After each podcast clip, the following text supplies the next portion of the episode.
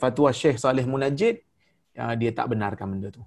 Benarkan ya. Terima kasih Ustaz. Okey. Oh, tu susah tu Ustaz. Nak convince family members tu. Betul betul. Betul. Very difficult. Hmm. Because bila tengok orang sakit macam tu, susah ambil decision tu. Yes. Tapi especially yalah. yang especially yang late stage cancer. Tapi apa pun, benda ni benda ijtihad. Jadi um, bila ijtihad, dia ada ruang untuk masing-masing melihat apa ni orang kata um, apakah yang terbaik untuk orang yang sakit tu kan. Sebab takdir dia dia dalam bahasa Arab dia panggil takdir. Apa ni bius untuk hilangkan uh, fungsi akal dia.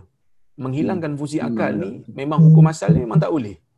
Apa saja. Sebab tu arak diharamkan, sebab tu dadah diharamkan, sebab itu apa mengambil apa benda-benda yang menyebabkan kita hilang fungsi akal. Contohnya macam kalau zaman silam dia guna apa?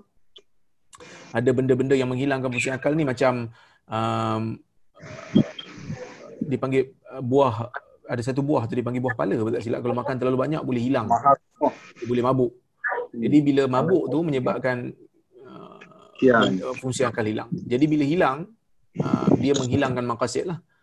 Menghilangkan maqasid. Jadi sebab itu uh, bius ni dibenarkan. Hilangkan fungsi akal ni bagi tak sedar ni dibenarkan untuk dalam keadaan yang uh, darurat saja. Itu untuk mengubati tapi kalau kita pengsankan dia dalam keadaan dia bukan untuk ubat tetapi untuk saja nak bagi dia hilang fungsi akal bagi saya macam susah sikit lah kan?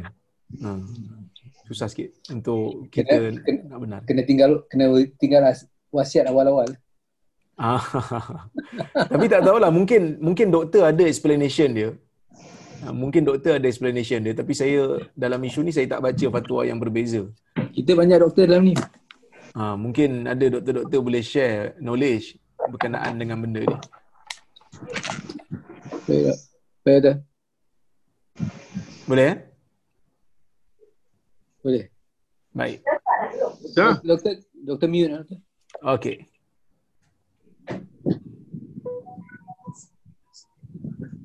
Baik. Uh, Bismillahirrahmanirrahim. Alhamdulillah wassalatu wassalamu ala Rasulillah wa ala alihi wa sahbihi wa man walah.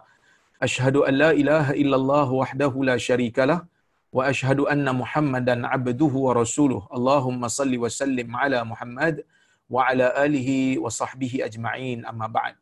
Muslimin dan muslimat yang dirahmati Allah Subhanahu wa taala sekalian, alhamdulillah pada malam ini kita dapat uh, bersama-sama lagi berhimpun secara maya dan uh, um, kita nak sambung semula pengajian uh, kitab Riyadhus Salihin kita dan insya-Allah kita hari ini masuk pada tajuk bab yang baru iaitu babul muraqabah. Bab uh, muraqabah. Muraqabah ni maksudnya bab rasa diri dikawal dan dilihat oleh Allah Subhanahu wa taala sentiasa. Ya, rasa diri sentiasa dilihat oleh Allah. Ya. Baik. Allah Subhanahu wa taala kata Al-Imam An-Nawawi rahimahullah Allah Subhanahu wa taala berfirman qala Allah taala alladhi yaraka hina taqum wa taqallubaka fis sajidin wa qala ta'ala wa huwa ma'akum aynama kuntum وقال تعالى إن الله لا يخفى عليه شيء في الأرض ولا في السماء وقال تعالى إن ربك لبالمرصاد وقال تعالى يعلم خائنة الأعين وتخفي الصدور والآية في باب كثيرة معلومة Maksudnya firman Allah Subhanahu wa taala yang bercerita tentang muraqabah yang bercerita tentang Allah Azza wa Jalla sentiasa memerhatikan ha, gerak-geri manusia Allah Subhanahu wa taala mengatakan allazi yaraka hina taqum. Dialah yang melihat kamu ketika mana kamu berdiri. Wa taqallubaka fis sajidin. Dan gerak-geri kamu bersama-sama dengan orang yang bersujud dengan kamu. Di sana ulama tafsir mentafsirkan dia kata ayat ni Allah Subhanahu wa taala menyebutkan kepada Nabi Muhammad sallallahu alaihi wasallam ketika mana Allah menyebutkan Allah melihat kamu dalam keadaan kamu berdiri.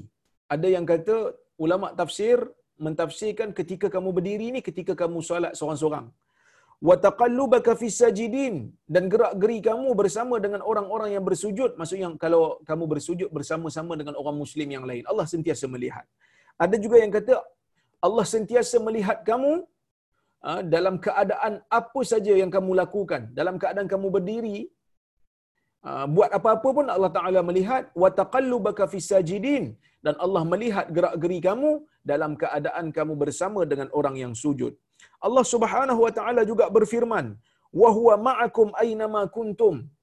Dia bersama dengan kamu di mana saja kamu berada. Di mana saja kamu berada, kamu berada di dalam bangunan ke, kamu berada di, di luar bangunan ke, kamu berada dalam kereta seorang-seorang ke, kamu berada dalam toilet seorang-seorang ke, Allah sentiasa bersama dengan kita. Para ulama menyebut seperti mana Syekh Bura menyebutkan, bukan maksudnya zat Allah bersama kita. Kalau macam tu Allah berada di mana-mana lah. Tak betul. Sebaliknya yang Allah bersama dengan kita di mana-mana saja kita berada, ialah dari sudut ilmu Allah. Ya, ilmu Allah bersama dengan kita sentiasa, apa saja yang kita lakukan, Allah subhanahu wa ta'ala mengetahuinya. Dan Allah subhanahu wa ta'ala mengetahui dan melihatnya. Kemudian Allah Subhanahu wa taala mengatakan Inna Allah la yakhfa alaihi syai'un fil ardi wala fis sama. Sesungguhnya Allah tidak ada sesuatu pun yang tersembunyi padanya sama ada yang berlaku di dunia ataupun di langit. Apa saja yang berlaku dalam dunia semuanya berada di bawah pengetahuan Allah Azza wa Jal. Sehingga kan tidak ada satu daun pun yang gugur daripada pokok di dalam dunia ini melainkan Allah Subhanahu wa taala mengetahuinya mengetahui lokasinya, mengetahui jenisnya dan mengetahui di mana pokok itu tumbuh dan mengetahui berapa banyak apa ni daun-daun yang gugur di atas muka bumi ini secara keseluruhannya. Begitulah ilmu Allah Azza wa Jal yang tidak terbatas dengan tempat dan tidak terbatas dengan zaman. Ilmu Allah menyeluruh, ilmu Allah mengetahui segala-galanya. Maka sebab itu tuan-tuan dan puan dalam bab merasa diri dikawal dan dilihat oleh Allah ni sangat penting. Ha, sangat penting untuk kita rasa pada diri kita. Sebab itu Allah Azza wa Jal mensyariatkan kita ni untuk berpuasa. Kerana apa puasa? Kerana puasa ni kita sentiasa rasa diri kita dilihat oleh Allah Subhanahu wa taala. Nak buat sesuatu fikir, benda ni batal puasa ke tak? Benda ni boleh merosakkan puasa ke tak? Benda ni boleh mengurangkan pahala puasa ke tak? Kerana apa? Kerana kita rasa diri kita dikawal oleh Allah Subhanahu Wa Taala dan dilihat. Bila kita buat sesuatu walaupun orang tak nampak, kita rasa macam kita puasa, ah, kita rasa macam orang tahu kita masih puasa sedangkan kita tak puasa. Tapi kita tak buat benda tu kerana kita tahu Allah Azza wa Jalla yang tahu. Allah Taala sentiasa mengetahui apa yang kita lakukan dalam keadaan tersembunyi ataupun di hadapan manusia. Allah berfirman lagi waqala ta'ala inna rabbaka labil mirsad sesungguhnya Allah Subhanahu wa taala sentiasa memerhatikan gerak-geri manusia. Nah, seperti mana Allah melihat kita dalam keadaan terbuka, Allah juga melihat kita dalam keadaan tersembunyi. Allah melihat kita bersama dengan manusia lain, Allah juga melihat kita seorang diri. Allah sentiasa melihat. Macam mana Allah Taala lihat ustaz? Manusia ni ramai. Dalam satu dunia ni ramai manusia. Takkan Tuhan tengok sesuatu? Wallahu subhanahu wa ta'ala a'lam. Kita tidak mengetahuinya tetapi kita yakin dan percaya Allah tidak sama dengan makhluk. Allah bersifat dengan sifat sempurna. Bila Allah Taala kata dia tahu dan tidak tersembunyi satu pun daripada pengetahuan dia maka kita beriman seperti itu. Inilah akidah ahli sunnah wal jamaah yang menerima sifat Allah tanpa membagaimanakan dia dan tanpa menyamakan ia dengan makhluk menerima dan berpada dengan sifat yang hanya diceritakan oleh Allah di dalam al-Quran dan oleh Nabi Muhammad sallallahu alaihi wasallam di dalam sunnah. Kemudian Allah Taala kata wa qala ta'ala ya'lamu kha'inatal a'yun wa tukhfi sudur. Dan uh, sorry. Ya'lamu kha'inatal a'yun tukhfi sudur. Dan Allah mengetahui uh, pandangan-pandangan mata yang disembunyikan oleh dada. Eh, saya silap baca tadi, tidak ada wa kat situ. Allah Taala berfirman, "Ya'lamu kha'inatal a'yuni tukhfi sudur." Allah mengetahui apa yang ber, apa yang dilihat oleh mata dan disembunyikan yang di, yang disembunyikan oleh jiwa-jiwa manusia. Dan ayat dalam bab ini terlalu banyak ya maklum kathiratun ma'lumah. Eh, kathirah ma'lumah. Terlalu banyak dan diketahui oleh oleh manusia. Baik. Kemudian Hmm. Allah Subhanahu wa taala bila Allah Taala bagi tahu dalam Quran tentang hakikat ilmu Allah yang sentiasa mengawal ya mengawal manusia yang sentiasa uh, melakukan uh, kita panggil uh, kawalan terhadap gerak-geri manusia maka Nabi sallallahu alaihi wasallam menguatkan perkara ini di dalam hadisnya. Ha, Nabi sallallahu alaihi wasallam bersabda dalam hadisnya juga menguatkan menguatkan perkara ini ya menguatkan perkara ini. Baik.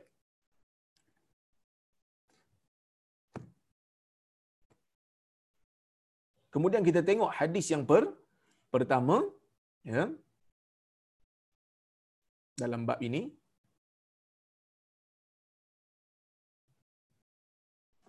Tuan-tuan, saya rasa macam ada cetakan yang tersilap di sini. Sekejap ya, saya cek balik.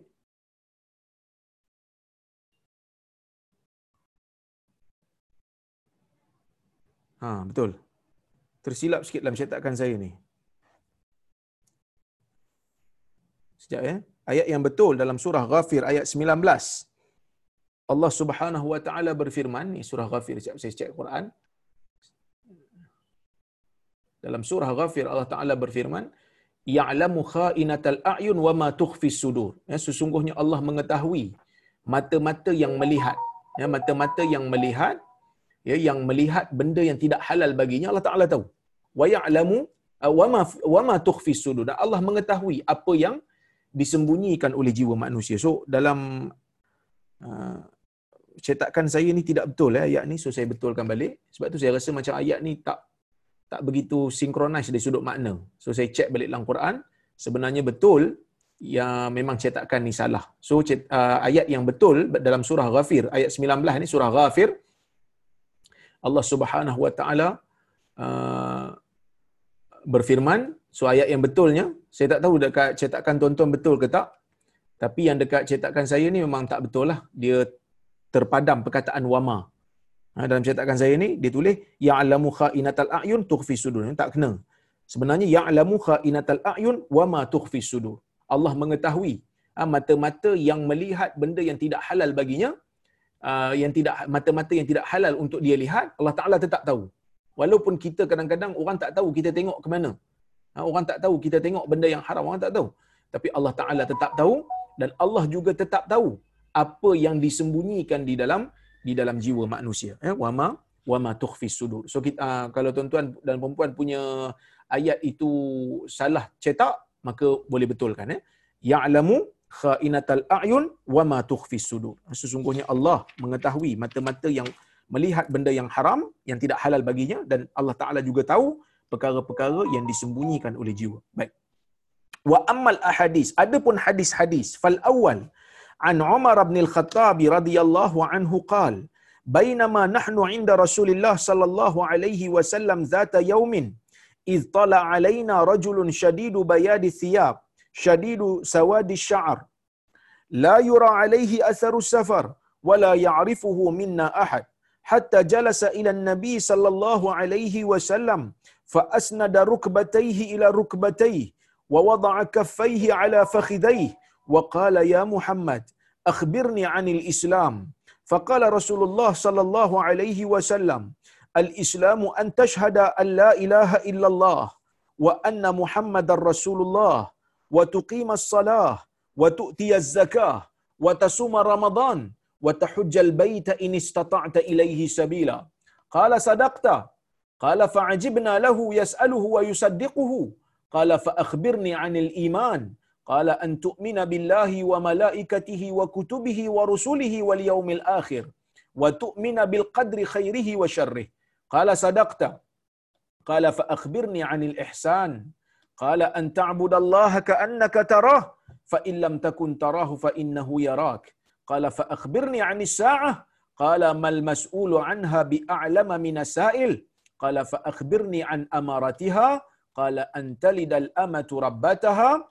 وأن ترى الحفاة العراة عالة رعاء الشاء يتطاولون في البنيان ثم انطلق فلبست مليا ثم قال لي يا عمر أتدري من السائل؟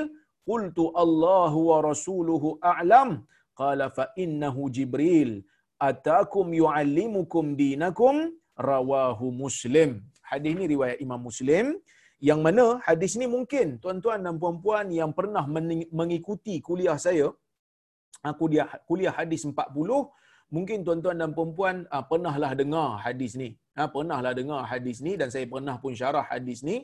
Ha, panjang sewaktu di rumah Dr. Azmi dan juga Kak Majini dulu. Cuma tak apa sebab dalam uh, bilik kuliah ni bukan semua yang uh, hadir kuliah itu. So kita, kita saya baca semula dan saya syarahkan. insya-Allah semampu mungkin bagi uh, bagi mereka-mereka yang dah dengar syarahan hadis ni bolehlah dianggap sebagai pengulangan uh, ulang kaji ya ulang kaji untuk ingat semula. Baik. Hadis ni riwayat Umar bin Khattab radhiyallahu anhu katanya ketika mana kami sedang duduk bersama dengan Nabi sallallahu alaihi wasallam pada satu hari ya tiba-tiba datang kepada kami seorang lelaki yang memakai pakaian yang sangat putih. Pakai pakaian sangat putih. Dan rambut dia sangat hitam dan tidak terlihat pada dia kesan permusafiran dan tidak ada di kalangan kami yang mengenalinya. So tuan-tuan dan puan Omar kata, satu hari kami duduk dengan Nabi sallallahu alaihi wasallam, duduk sama-sama dengan Nabi, tiba-tiba datang seorang lelaki, tak tahu siapa dia. Tak tahu siapa lelaki ni, yang mana lelaki ni pakai baju yang sangat putih, kemudian ya, dia rambut dia sangat hitam. Kenapa Umar sebut begini? Ya. Kenapa Umar sebut begini? Umar ni dia nak bagi tahu kat kita yang mana keadaan lelaki yang memakai baju putih ni agak sedikit pelik. Kerana nak kata dia musafir, nak kata dia musafir tak nampak kesan safir, uh, kesan uh, permusafiran. Tak nampak kesan safar pada badan dia, pada rambut dia. Kerana zaman dulu orang kalau bermusafir paling tidak baju dia akan berdebu ataupun kotor kerana mereka bermusafir pada zaman tu menaiki kuda ataupun unta. Mesti kotor kalau pakai baju putih. Mesti akan lekat debu kerana mereka bermusafir di padang pasir dan naik unta. Mestilah terlekat. Dan badan unta bukan bersih sangat. So kita mesti badan uh, baju kita mesti terlekat sikit dekat badan unta. Tapi peliknya laki ni tak nampak pun dia, ha, tak nampak pun dia uh, uh, apa ni macam orang bermusafir. So dia bukan dia bukan orang yang bermusafir. Sebab baju dia tersangat putih, rambut dia tersangat hitam. Kalau betul dia musafir, katalah baju dia baru tukar mungkin. Mesti rambut dia pun akan ada sedikit debu. Akan ada sedikit debu. Tapi kalau nak kata dia memang orang sini, la ya'rifuhu minna ahad. Tidak ada sesiapa di kalangan kami yang mengenali dia. Muka dia muka orang baru. Muka dia muka orang baru. So, siapa dia ni? Nabi akan bagi tahu di hujung hadis nanti. Kenapa? Ha, tapi sebenarnya tuan-tuan boleh agaklah sebenarnya ni adalah Jibril alaihi salam yang mana Jibril alaihi salam datang kepada Nabi dalam keadaan ini. So Jibril ni dia datang kepada Nabi kadang-kadang dia datang dalam bentuk malaikat lah. Ha, dia datang dalam bentuk malaikat. Kadang-kadang dia datang dalam bentuk manusia. Kenapa? Sebab itu dalam hadis riwayat Al-Imamul Bukhari Ha, ada seorang sahabat Nabi nama dia Harith bin Hisham. Harith bin Hisham ni saudara kandung dengan Amr bin Hisham. Siapa Amr bin Hisham? Amr bin Hisham ni uh, kita panggil kalau dalam bahasa yang kita mudah faham, bahasa sirah yang biasa kita dengar Abu Jahal. Abu Jahal. Nama dia Amr bin Hisham. Mungkin tuan-tuan dan puan biasa dengar nama Abu Jahal, tak biasa dengar nama Amr bin Hisham. Tapi Amr bin Hisham tu nama sebenar dia. Dia ada saudara kandung ha, saudara kandung dia nama uh, Haris bin Hisham. Haris bin Hisham ni sahabat Nabi. Pelik kan? Sahabat Nabi, adik apa ni saudara kandung dia, sahabat Nabi. Amr bin Hisham lawan Nabi. Tapi itulah urusan iman. Kadang-kadang adik-beradik pun boleh berbeza. Abang tak sokong Nabi, adik lawan Nabi. Adik bersama Nabi. Adik lawan Nabi, abang bersama dengan Nabi. Bapa sokong Nabi, anak lawan Nabi anak sokong Nabi, bapa lawan Nabi. Kerana urusan iman ni tak sama. Ada orang menerimanya, ada orang menolaknya. Ada orang tawaduk menerima kebenaran daripada Nabi sallallahu alaihi wasallam, ada yang ada yang takabur, ah, sombong dalam nak menerima kebenaran. Ini benda biasa. Baik, tuan-tuan dan puan-puan yang dirahmati Allah sekalian. Jibril ni bila dia datang, Haris bin Hisham tanya, dia kata, "Ya Rasulullah, kaifa ya'tikal wahyu?" Ya Rasulullah, macam mana wahyu datang kepada kamu? Maka Nabi jawab, Nabi kata, "Ahyanan ya'tini mithla salsalatil jaras, wa huwa ashadduhu alai." Wa qad uh, uh, yafsimu anni fawa'itu ma qala. Wa ahyanan ya'tini wa, wa ahyanan yatamathalu li al-malaku rajula fayukallimuni fa'a'i ma yaqul. Kata Nabi sallallahu alaihi wasallam, kadang-kadang wahyu ni datang kepada aku dalam bentuk bunyi loceng. Wa huwa ashadduhu alai dan itulah yang paling berat bagi aku. Bila wahyu datang dalam bentuk bunyi loceng ni, Nabi kata berat bagi Nabi. Kenapa berat? Kerana bila Nabi sallallahu alaihi wasallam terima wahyu, Nabi ni manusia. Jibril ni malaikat. Yang mana dua-dua makhluk yang dicipta oleh Allah, dia punya kejadian tak sama. Malaikat dicipta daripada cahaya. Malaikat tidak dilihat dengan mata kasar. Manusia dicipta oleh Allah daripada tanah. Eh? Yang mana manusia ni jisim dia, badan dia, fizikal dia keras. Boleh dilihat dengan mata kasar. Maka bila berbeza keadaan, bila berbeza ciptaan, Allah Azza wa Jalla menjadikan undang-undang dalam dunia ni bila nak berinteraksi di antara dua makhluk yang berbeza maka perlu ada keserasian. Ini benda ni disebut oleh Ibn Hajar ketika mana dia menghuraikan hadis dalam Sahih Bukhari dia kata mesti ada munasabah. Mesti ada keserasian di antara dua makhluk baru boleh interaksi. Tuan-tuan dan puan-puan, kita boleh interaksi. Tuan-tuan boleh berinteraksi direct dengan saya kerana saya manusia, tuan-tuan juga manusia. Tetapi kita tak boleh berinteraksi dengan jin kerana kita tak sama. Melainkan kita masuk ke alam jin ataupun jin jadi manusia. Bila masuk dalam alam jin, tu yang jadi histeria tu. Bila jadi histeria, kan orang histeria jadi penat kan? Bila dia dipaksa masuk ke alam jin. Manakala, bila jin menjadi manusia, so kita boleh cakap dengan dia. Ha? Baik. Jibril juga macam tu lah, lebih kurang. Allah Ta'ala jadikan undang-undang dalam dunia mesti ada keserasian. So, sama ada Nabi masuk ke alam malaikat, berinteraksi dengan Jibril ataupun Jibril menjadi manusia. Jadi kalau Jibril jadi manusia ni selesailah masalah. Senanglah. Ya. Manakala bila Nabi sallallahu alaihi wasallam masuk ke alam malaikat, ah, yang ni Nabi kata bunyi macam bunyi loceng ni. Jadi berat kepada Nabi kerana Nabi jasad Nabi adalah jasad tini, jasad yang dicipta daripada tanah. Dipaksa masuk ke alam cahaya yang diciptakan dengannya malaikat, maka menjadi berat untuk Nabi ya, menjadi berat untuk Nabi. Kemudian Nabi kata, wa ahyanan, bila malaikat tu beredar saja, waqad wa'itu maqal. Ha, waqad wa'itu maqal. Aku pun boleh hafal apa yang Jibril bagi kat aku. Ha, wahyu yang Jibril bagi tu aku hafal. Wa ahyanan, yatamathalu liyal malaku rajul. Kadang-kadang, malaikat ni, Jibril ni datang kepada aku, menyerupai seorang lelaki.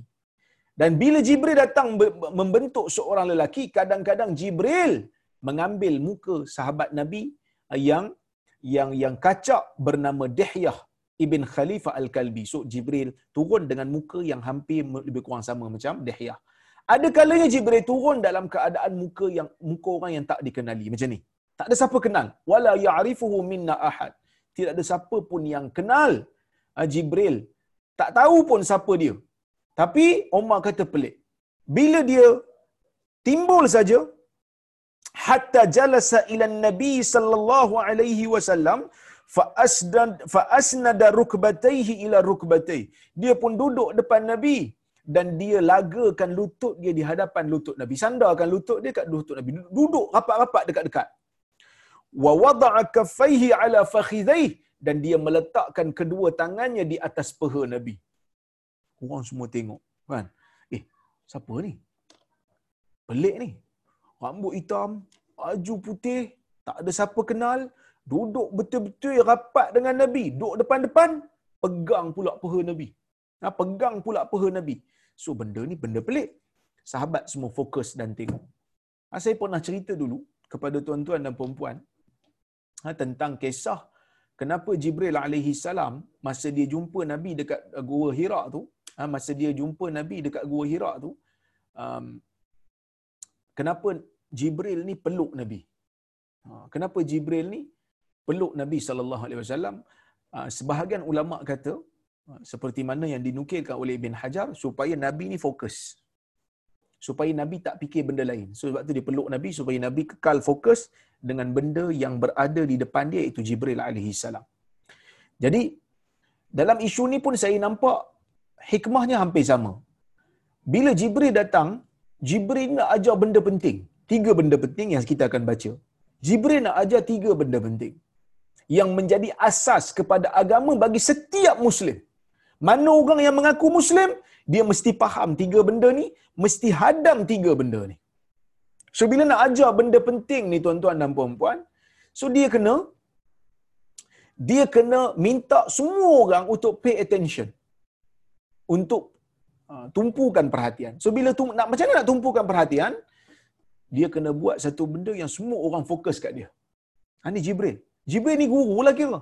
Nabi sallallahu alaihi wasallam guru, Jibril juga guru. Kerana Jibril mengajarkan Nabi sallallahu alaihi wasallam wahyu. Nabi mengajarkan pula kepada kita. So ni dua-dua ni guru. So macam mana nak bagi anak murid iaitu umat ni faham dan umat ni fokus? Jibril buat benda ni. Pakai baju putih sungguh, rambut hitam sungguh, duduk depan Nabi, semua pakat tengok gerak-geri dia. Siapa dia ni? Ni siapa pula ni?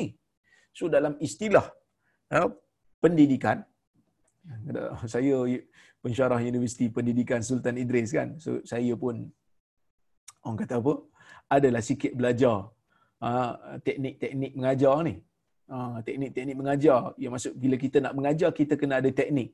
Tapi tak adalah kuliah-kuliah macam macam kuliah online ni. Um, adalah juga teknik-teknik yang perlu kita tahu tapi dia tidaklah serencam bila kita nak mengajar dalam kelas terutamanya di sekolah. Kalau macam tuan-tuan dan perempuan ni memang minat nak belajar so saya taklah susah sangat nak menarik perhatian. Ha? Tapi kalau nak mengajar di sekolah, ha, nak mengajar orang-orang yang uh, macam budak-budak, kanak-kanak ataupun remaja, so kena buatlah apa yang kita panggil sebagai set induksi. Set induksi ni maksud sebelum nak mengajar, kena ambil perhatian dulu murid-murid, pelajar-pelajar. Macam mana nak ambil perhatian pelajar-pelajar? So sebab itu dalam dalam apa ni kaedah ataupun step-step pendidikan, ha, langkah-langkah pendidikan, masuk kelas saja sebelum nak ajar, pastikan semua murid ambil perhatian. Apa nak ambil perhatian? So kita kena buat sesuatu supaya mereka ha, tumpukan perhatian. Contohnya, dulu-dulu mungkin cikgu-cikgu kita bila masuk kelas saja dia buat gambar. Nak belajar satu benda, sebelum nak belajar satu benda dia buat gambar. Bila tek buat gambar aja, semua anak murid akan tengok gambar apa cikgu bawa ni. So cikgu akan tanya anak murid, "Nah, ni gambar apa?" Ha, lepas tu dikaitkan dengan pelajaran. Ataupun mungkin tunjuk video dulu. Ataupun mungkin pasang lagu dulu. Semua tu cikgu-cikgu kita buat. Ha, sebelum dia mengajar kita untuk menarik perhatian. Grab attention. So sama jugalah macam Nabi sallallahu alaihi wasallam. So benda ni disebutkan dalam dalam hadis 1400 tahun dulu. Maksudnya teori pendidikan telah pun diamalkan oleh Jibril alaihi salam ketika mana dia mengajar kita iaitu ha, mengamalkan set induksi, mengamalkan satu langkah menarik perhatian. Ha, menarik perhatian uh, orang yang mendengar, orang yang nak mendengar mana-mana mana-mana uh, apa ni uh, sesi pengajian sebelum memulakan pengajian. Kalau tak dia akan jadi dia akan jadi uh, satu langkah yang um, apa ni kita panggil sia-sia. Belum uh, anak murid belum bersedia lagi kita dah mula pengajian. So kita kena ulang balik. Kita kena ulang balik. So rugilah. Ya. So nak menarik minat pelajar untuk belajar. So sama yang dilakukan oleh Jibril alaihissalam, dia buat benda yang sama iaitu grab attention. Minta perhatian semua orang yang ada bersama Nabi sallallahu alaihi wasallam pada ketika itu. Baik. Kemudian waqala ya Muhammad. Maka dia berkata, "Wahai Muhammad, akhbirni 'anil Islam." Wahai Muhammad, khabarkan kepada aku tentang Islam. Faqala Rasulullah sallallahu alaihi wasallam, "Al-Islamu an tashhada an la ilaha illallah wa anna Muhammadar Rasulullah." Islam itu ialah apabila engkau bersaksi bahawasanya tiada Tuhan yang layak disembah sebenar-benarnya melainkan Allah. Dan Muhammad itu adalah Rasulullah. So, Islam, dia tanya tentang Islam. Apa itu Islam? Nabi kata Islam, engkau mengaku engkau bersaksi engkau akui bahawasanya tiada Tuhan yang disembah sebenar-benarnya melainkan Allah Azza wa Jalla. Ha, maksudnya dalam Islam ni mula-mula nak jadi muslim kena ucap dua kalimah ni dulu. Apa dua kalimah ni? Mengaku tiada Tuhan yang disembah dengan sebenar-benarnya melainkan Allah dan Muhammadlah Rasulullah. So saya katakan dengan mudah, la ilaha illallah menafikan syirik. Muhammadur Rasulullah menafikan bidah. Ini yang kita mengaku. Setiap kali kita mengaku kita Muslim, kita ulang benda ni lah. Dan kita sematkan benda ni lah dalam jiwa kita. Kenapa saya kata begitu? Kerana yang pertama, bila kita kata tiada Tuhan yang disembah melainkan Allah. Agama Islam bermula dengan nafi. La ilaha. Tidak ada sebarang Tuhan. Illallah. Kecuali Allah. Kalau satu orang dia kata, saya sebenarnya mengaku Allah tu Tuhan. Tapi dalam masa yang sama saya percaya juga uh, kuasa-kuasa lain yang berkongsi kuasa dengan Tuhan. Dia kafir. Dia musyrik. Dia telah mensyirikkan Allah. Walaupun dia mengaku Allah Ta'ala tu ada. Jadi Islam ni bukan hanya sekadar mengaku Allah tu wujud dan ada. Islam mengakui Allah itulah sebenar-benar Tuhan. Kalau sekadar tahu Allah Ta'ala tu ada, Abu Jahal pun tahu Allah ada. Kalau sekadar tahu Allah Ta'ala tu wujud, Abu Talib juga mengaku Allah Ta'ala tu wujud. Kerana orang Quraisy sebelum daripada kedatangan Nabi Muhammad sallallahu alaihi wasallam membawa syariat dan akidah setelah baginda Nabi dilantik menjadi nabi sebelum tu orang Quraisy pun telah menamakan Kaabah tu dengan dengan nama Baitullah orang Quraisy telah melihat bagaimana kebesaran Allah menghantar burung ababil untuk menghancurkan tentera Abraha pada pada waktu tu Nabi Muhammad sallallahu alaihi wasallam belum lagi dilantik menjadi menjadi nabi. Dan nabi lahir pada tahun gajah. Sebelum peristiwa apa ni tentera bergajah ni sebelum nabi lahir lagi. Maka kalau sebenar-benar tahu tentang kewujudan Allah belum jadi muslim. Ha, kalau kita tanya orang-orang kafir dalam dunia ni pun mereka akan percaya adanya satu Tuhan yang berkuasa satu Tuhan yang mencipta dan satu Tuhan yang mentadbir alam ini. Cuma bezanya orang Islam mereka mengakui Allah Azza wa Jalla pencipta Allah Azza wa Jalla sahaja yang mencipta Allah Azza wa Jalla sahaja yang mentadbir Allah Ta'ala sahaja yang berkuasa Allah Ta'ala sahaja yang menurunkan takdir sama ada suka ataupun duka Allah Ta'ala sahaja yang yang berhak untuk memberi rezeki, memberi manfaat dan mudarat. Dan dalam masa yang sama, kita menyembah Allah ini semata-mata. Bila kita ibadat, kita ibadat pada Tuhan ini. Bila kita puasa, kita puasa pada Tuhan ini. Untuk Tuhan ini. Bila kita salat, kita hadiah, kita kita sembahkan, ah, kita sembahkan salat ini kepada kepada Allah ini semata-mata. Ah, bukan kepada berhala, bukan kepada patung, bukan kepada batu. Berbeza dengan orang Quraisy. Jadi kalau seseorang mengaku Allah ada, belum jadi Muslim. Kena menafikan Tuhan lain kecuali Allah. Bersihkan tapak akidah dulu. Tidak ada sebarang Tuhan yang disembah illallah kecuali kecuali Allah. So la ilaha illallah menafikan syirik. Muhammadur Rasulullah. Bila kita kata Muhammadur Rasulullah, aku menyaksikan bahawasanya Muhammad adalah utusan Allah.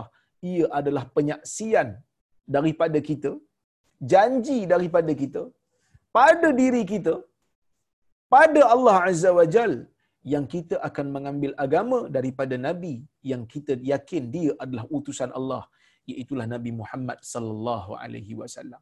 So bila kita mengaku je Muhammad Rasulullah, kita nafikan benda-benda lain boleh memberi syariat. Tak ada orang lain boleh beri syariat kepada kita. Tak ada orang lain boleh kata benda ni Allah Taala suka, benda ni Allah Taala tak suka, melainkan dia mesti ambil daripada Nabi Muhammad sallallahu alaihi wasallam. Kalau tiba-tiba ada satu orang ustaz bagi tahu, dia kata, ah, tuan-tuan kita kena amal lah amalan ni. Ah, setiap hari Rabu kita kena salat ah, sunat sebanyak 100 rakaat setiap hari Rabu. Dia tanya pasal apa ustaz? Siapa suruh buat benda ni? Dia kata tak apalah salat sunat hari Rabu kan benda sunat. Amal aja lah. Kita kata tak boleh ustaz. Bila ustaz kata salat sunat hari Rabu secara khusus kena bawa mari dalil. Kalau tak ada dalil, maka tak jadi. Kerana ustaz bukan Nabi. Yang tahu Allah Ta'ala suka dengan tak suka ni, melalui jalan wahyu. Bila wahyu tak tunjuk, maka tak boleh kata begitu. Yang dia boleh kata, banyakkan salat sunat. Bila Ustaz? Bila-bila? Nak kata hari Rabu secara spesifik, kena bawa mari dalil. kena bawa mari hadis daripada Nabi sallallahu alaihi wasallam kerana kita telah mengaku agama kita mesti ambil daripada Nabi Muhammad sallallahu alaihi wasallam. Tak boleh ambil daripada orang lain. Kalau siapa menjadikan orang lain sebagai sumber dia untuk dia mengambil agama tanpa dia fikir daripada Nabi ke tidak, maka dia telah menjadikan orang itu, orang yang dia percaya itu seolah-olah macam orang tu Nabi. Seolah-olah macam orang tu Nabi. Dia meletakkan orang tu berada di martabat Nabi. Itu bahaya tuan-tuan dan puan ya. Kemudian Nabi sambung wa tuqimas salah mendirikan salat.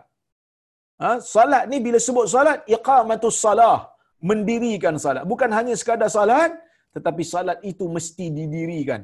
Kerana salat itu ada rukun dan adab-adabnya. Mesti laksanakan salat itu dengan sebenar dan dengan sempurna yang mungkin. Kenapa salat? Kerana salat ni hubungan secara langsung di antara Tuhan dan hamba-Nya. Sebab tu orang manusia ni lepas aja dia beriman bila dia mengaku je syahadah terus pergi salat. Suruh dia pergi salat dulu. Suruh dia ber, ber apa ni uh, bersuci, kemudian ambil wudu, kemudian pergi salat. Kenapa salat? Kerana salat benda yang paling besar selepas daripada akidah. Salat benda paling besar lepas pada akidah. Dia adalah hubungan di antara manusia dan Tuhannya. Dalam salat kita bermunajat pada Tuhan. Maka sebab itu salat ni benda besar. Walaupun kadang-kadang ada orang kata sebab saya baru tulis buku. Buku terbaru saya Q&A salat kan. Q&A salat. Ada orang kata apa tak habis-habis solat. Memanglah tak habis. Selagi mana ada orang solat, maka selagi itulah akan ada orang menulis tentang solat. Tak ada ustaz boring lah ustaz cerita pasal solat je. Eh tak apalah kau boring pergilah baca buku lain. Kan? Tapi orang still ada nak belajar tentang solat. Selagi mana ada manusia yang lahir, ada manusia yang baru baru balik, maka akan ada orang tak nak ambil tahu tentang solat dan solat ni benda besar. Ha, solat ni benda besar, semua orang kena solat. Tapi kadang-kadang ada orang kadang-kadang dia rasa macam apa ni uh, solat ni tak ada apa bagi dia. Ha, solat ni tak ada apa bagi dia. Yang penting dia kata kita kena uh, politik-politik. Uh, politik benda penting. Politik benda penting. Tapi solat lagi penting. Kerana tak semua orang terlibat dengan parti politik. Ada orang non partisan, ada orang dia dia dia dia dia, dia tak bertanding pun. Ada orang dia tak memerintah pun. Memerintah dalam negara ni hanya satu parti apa ni hanya satu pihak aja yang mana pembangkang tak jadi pemerintah pun. Pemerintah adalah parti pemerintah yang menang lah. Kan? Tapi solat, semua orang kena solat. Selagi mana dia Muslim, dia kena solat. Dia kerajaan, dia kena solat. Dia pembangkang, dia kena solat. Dia raja pun, dia kena solat. Tak ada raja kata, saya dah saya dah jadi raja. Jadi saya tak perlu solat. No. Raja selagi mana Muslim, kena solat. Sultan selagi mana Muslim, kena solat. Ha, yang mana salat sultan dengan salat hulu balang sama kerana masing-masing adalah hamba Allah Azza wa Jalla. Maka solat sebab itu solat ni penting. Kenapa solat? Kerana solat merasakan diri hamba pada Tuhan. Kita meletakkan kepala kita di atas lantai pada Tuhan yang betul-betul Tuhan yang sebenar-benarnya. Tuhan yang bukan Tuhan fake. Tuhan yang bukan Tuhan yang tidak layak. Tuhan itu Tuhan yang layak. Maka kita rendahkan kepala kita sewaktu rukuk dan sujud kerana kita adalah hamba Tuhan. Ah, beruntunglah bagi seorang hamba yang meletakkan kepalanya yang paling tinggi di tempat yang paling rendah hanya semata-mata membesarkan Tuhan yang memang layak untuk disembah dan Tuhan yang sebenar-benarnya yang mencipta segala makhluk dan memberikan nikmat kepada mereka tanpa meminta apa-apa bayaran. Maka sebab itu solat ini sangat penting. Kemudian Nabi kata, "Wa tu'tiyaz zakah."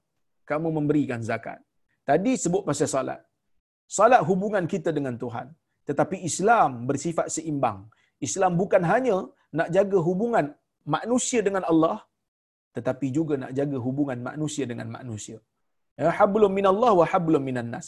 Ada hubungan dengan Allah, ada hubungan dengan manusia. Tidak mungkin satu orang yang namanya pejuang agama, pejuang Islam, jaga hubungan dengan Allah, tapi dengan manusia dia maki hamun. Jaga hubungan dengan Allah, solatnya begitu hebat, solatnya sampai tak tidur malam, tapi dalam masa yang sama, jiran dia kelaparan. Dalam masa yang sama, duitnya disimpan dan tidak membayar zakat. Maka sebab itu Islam menjadikan kewajipan kepada orang-orang yang mempunyai kemampuan untuk membayar zakat. Dijadikan di dalam poket orang-orang kaya itu hak bagi orang miskin. Sama ada orang miskin itu meminta-minta ataupun tidak. Wa fi amwalihim haqqul lisaili wal mahrum. Dan dalam poket mereka itu ada hak bagi orang-orang miskin yang meminta dan orang miskin yang tidak meminta-minta mengikut sebahagian tafsiran para ulama. Maka sebab itu tuan-tuan dan puan-puan, ha, bila kita faham konsep Islam dengan sebenar-benarnya, maka kita jaga hubungan dengan Allah dan hubungan dengan manusia pun kita jaga. Kenapa Islam letakkan dalam poket orang kaya itu hak orang miskin? Supaya ada interaksi berlaku di antara anggota masyarakat. Orang kaya apabila memberi kepada orang miskin, dia rasa kesian dan sayang kepada orang miskin. Manakala orang miskin apabila menerima pemberian daripada orang kaya, maka dia akan merasakan Alhamdulillah orang kaya mengasihi dia dan dia mendoakan kepada orang kaya supaya harta mereka diberkati oleh Allah Subhanahu Wa Taala. Baru ada interaction, baru ada interaksi. Baru ada interaksi. Jadi kalau orang kaya tak ada buat apa pun, orang kaya tak bayar zakat, jadi mungkin orang miskin pun sakit hati. Dia kata, orang kaya ni kaya saja bukan bagi kita pun, tapi bila ada berlaku ah, pemberian zakat, pemberian sedekah, jadi orang miskin pun suka. Orang miskin kata, bagus dia ni kaya. Dia doakan supaya lagi kaya. Banyak lagi mungkin saya dapat. Banyak lagi mungkin orang miskin lain dapat maka ada interaksi di antara masyarakat di dalam negara Islam. Kemudian watasuma Ramadan dan kamu berpuasa pada bulan Ramadan yang baru lepas ini ia merupakan rukun Islam. Merupakan rukun Islam yang wajib untuk dilakukan oleh orang Islam. Wa tahujjal baita in istata'ta ilaihi sabila dan engkau melakukan haji jika engkau mampu untuk sampai ke sana. Uh, cuma baru ni petang tadi Menteri Agama kita umumkan Malaysia tak hantar jemaah haji tahun ni. Kenapa? Bukan kerana haji tak wajib. Dia tangguh kan. Kenapa tangguh? Kerana Nabi kata, ini stata'ata ilaihi sabila jika kamu mampu untuk mengadakan, mewujudkan jalan untuk pergi ke sana. Tapi dalam keadaan COVID ni, dalam keadaan kita masih belum ada vaksin, maka kita bimbang. Kalau buat haji dalam keadaan yang bersesak-sesak waktu tawaf dan waktu sa'i, kita bimbang. Waktu wukuf juga, kita bimbang akan berlaku jangkitan besar-besaran. Maka atas maslahah menjaga agama, menjaga nyawa, maka kita tangguhkan seketika. Ha? InsyaAllah, kalau siapa-siapa yang nak pergi haji tahun ni dah berniat dah, saya pun sebenarnya ha, nak pergi haji tahun ni, kalau tak? Kan? Nak bawa isteri tahun ni. Tapi Allah Ta'ala lebih mengetahui, maka ada kebaikan. Kita yakin Allah Ta'ala itu hakim, Allah Ta'ala maha pemberi hikmah, ada hikmahnya apabila orang tak dapat pergi haji tahun ni. Ya, baik. Qala sadaqt. Bila Nabi sebut aja lima rukun Islam ni, ha, maka dia, uh, dia yang bertanya ni, laki yang bertanya Jibril dia kata sadaqta. Benar. Betul. Engkau cakap betul. Kata Umar, fa'ajibna lahu yas'aluhu wa yusaddiquhu. Kami terkejut dengan dia. Kami terkejut dengan lelaki sebab Umar tak tahu dia adalah Jibril. Sebab dia datanglah bentuk lelaki kan. Kami terkejut dia kata. Dia tanya Nabi lepas tu dia kata Nabi betul seolah-olah macam dia pandai lagi pada Nabi. Kita ni bila tanya soalan, orang jawab soalan, lepas tu kita kata betul itu. Menunjukkan kita tanya bukan tanya untuk tahu, kita tanya untuk test. Cikgu tanya anak murid, siapa tahu? Lepas tu anak murid jawab, kita pun kata pandai. Betul lah awak cakap. Maksudnya mestilah cikgu lagi pandai pada anak murid. Barulah cikgu boleh boleh test anak murid. Ni mana ada orang lagi pandai pada Nabi? dalam dunia ni mana ada manusia di zaman tu dan di zaman sekarang mana ada manusia boleh claim kata dia ni pandai daripada nabi sebab tu Umar terkejut fa'ajibna lahu yas'aluhu wa yusaddiquhu kami terkejut dengan dia dahlah dia tanya nabi lepas tu bila nabi jawab dia kata nabi betul seolah-olah macam dia pandai lagi pada nabi qala fa akhbirni 'anil iman Umar kata lagi dia tanya soalan kedua bagi tahu saya tentang iman qala antu'mina billahi wa malaikatihi wa kutubihi wa rusulihi wal yaumil akhir wa tu'mina bil qadri khairihi wa syarrih. Apa itu iman? Iman itu engkau beriman kepada Allah. Iman ni apa dia? Iman ni kau percaya sungguh dengan Allah Azza wa Jal. Percaya betul dengan Allah sehingga tidak ada ragu-ragu lagi. Wa malaikatihi, malaikat Allah. Apa ni beriman dengan malaikat, percaya dengan malaikat. Wa kutubihi dan kitab-kitabnya, wa rusulihi dan juga dengan rasul-rasulnya wal yaumil akhir dan kau beriman dengan hari akhirat wa tu'mina bil qadri khairihi wa syarrih dan kau beriman dengan qada dan qadar sama ada ia baik ataupun buruk ia datang daripada Allah. So kalau kita tengok dua ni eh, tadi cerita pasal Islam sekarang cerita pasal iman. Islam nampak macam tackle benda zahir lah kena sebut la ilaha illallah Muhammad Rasulullah lepas tu kena salat lepas tu kena bayar zakat lepas tu kena puasa lepas tu buat haji. So dia benda-benda yang zahir benda-benda yang melibatkan fizikal. Iman ialah benda dalaman. Eh, benda dalaman beriman percaya dengan sebenar-benar percaya bahawa tiada Tuhan yang disembah melainkan Allah. Ha, apa ni percaya dengan sebenar-benarnya tentang Allah dengan Allah percaya sebenar-benar dengan malaikat, percaya sebenar-benar dengan kitab-kitab yang Allah Taala turunkan, percaya sebenar-benar dengan uh, nabi-nabi, hari kiamat dan juga qada dan qadar. Tapi di sana ada kaitan. Kita tak boleh kata iman hanya berkaitan dengan jiwa semata-mata tak ada langsung kaitan dengan dengan amalan fizikal. No. Para ulama menyebutkan ahli sunnah mengatakan iman tu apa dia? At-tasdiqu bil qalb wal amalu bil arkan. Sorry. Al-tasdiqu bil qalb wal iqraru bil lisan wal amalu bil arkan. Uh, uh, apa ni iman ini apa dia? Iman ni ialah kita percaya dengan Allah Azza wa Jalla dengan jiwa, percaya dengan jiwa, kemudian kita ikrar, kita mengaku dengan lidah dan kita buktikan dengan amal. So amalan sebahagian daripada iman. Amalan sebahagian daripada iman. Kenapa amalan sebahagian daripada iman? Kerana amalan ini menentukan turun dan naiknya iman di sisi di sisi manusia yang bernama muslim dan mukmin. So kalau kita nak jadi orang beriman kena buktikan dengan beramal. Dengan amalan itulah akan menjadikan iman kita bertambah. Ha, amalan itulah menjadikan amalan kita bertambah, iman kita bertambah dan pahala kita bertambah. Maka tuan-tuan dan puan kenapa? Mungkin ada orang tanya kenapa? Eh? Iman ni benda dalam jiwa je. Tiba-tiba nak kena amal pula. Kerana manusia ni ada roh dan jasad. Yang mana roh akan dikuatkan dan disemai dengan amalan jasad. Sebagai contoh, saya selalu bagi contoh ni, uh, berkahwin lah bila seseorang tu berkahwin kan. Kenapa kahwin? Kerana dia cintakan isteri dia. Maka dia kahwin lah. Kenapa perlu kahwin? Tak perlu kahwin lah. Kerana cinta kan dalam jiwa. Dia kata kena kahwin lah Ustaz. Bila, bila tak kahwin mana boleh sentuh. Jadi saya kena sentuh dia. Menunjukkan saya, saya cinta kat dia. So sentuhan akan menguatkan perasaan cinta. Begitu juga uh, iman akan dikuatkan dengan amal. Ha, maka sebab itu bila kita buat haji umpamanya, kita tawaf di Kaabah. Kita tahu Allah Ta'ala tak ada pun dalam Kaabah tu. Kita tahu yang Kaabah tu batu je. Tapi kenapa kita tawaf? Dan bila kita tawaf tu kita, kita rasa macam best tawaf. Kan? Kerana kita tahu Allah Azza wa Jal melempahkan rahmat besar kepada bumi Mekah dan Allah Ta'ala Alhamdulillah. Allah Subhanahu wa taala Uh, memerintahkan kita untuk bertawaf. Dan bila tawaf kita cium Hajar Aswad. Masa kita cium tu kita tahu Allah Taala tak ada kat situ. Bukan kita cium Allah pun. Tapi oleh kerana Allah Taala suruh benda tu, cium tu, maka kita kita cium dan bila kita cium kita menguatkan iman. Kita rasa macam dekat dengan Allah Azza wa Jalla. Kerana itulah manusia. Umpamanya, ingat mati. Allah Taala suruh kita ingat mati banyak. Nabi suruh kita ingat mati banyak. Sebab tu Allah Ta'ala cerita dalam Quran tentang kematian. Supaya kita ingat. Allah Ta'ala cerita tentang akhirat. Cuba cuba kita untuk kita beringat. Nabi SAW suruh kita banyak ingat mati. Mengingati mati dalam jiwa. Bukan ingat mati benda yang perlu dibuat apa-apa dalam jiwa. Ingat banyak-banyak. Tapi untuk menguatkan lagi, Nabi SAW suruh kita. Ajarkan kita tentang konsep giziarah kubur. Giziarah kubur.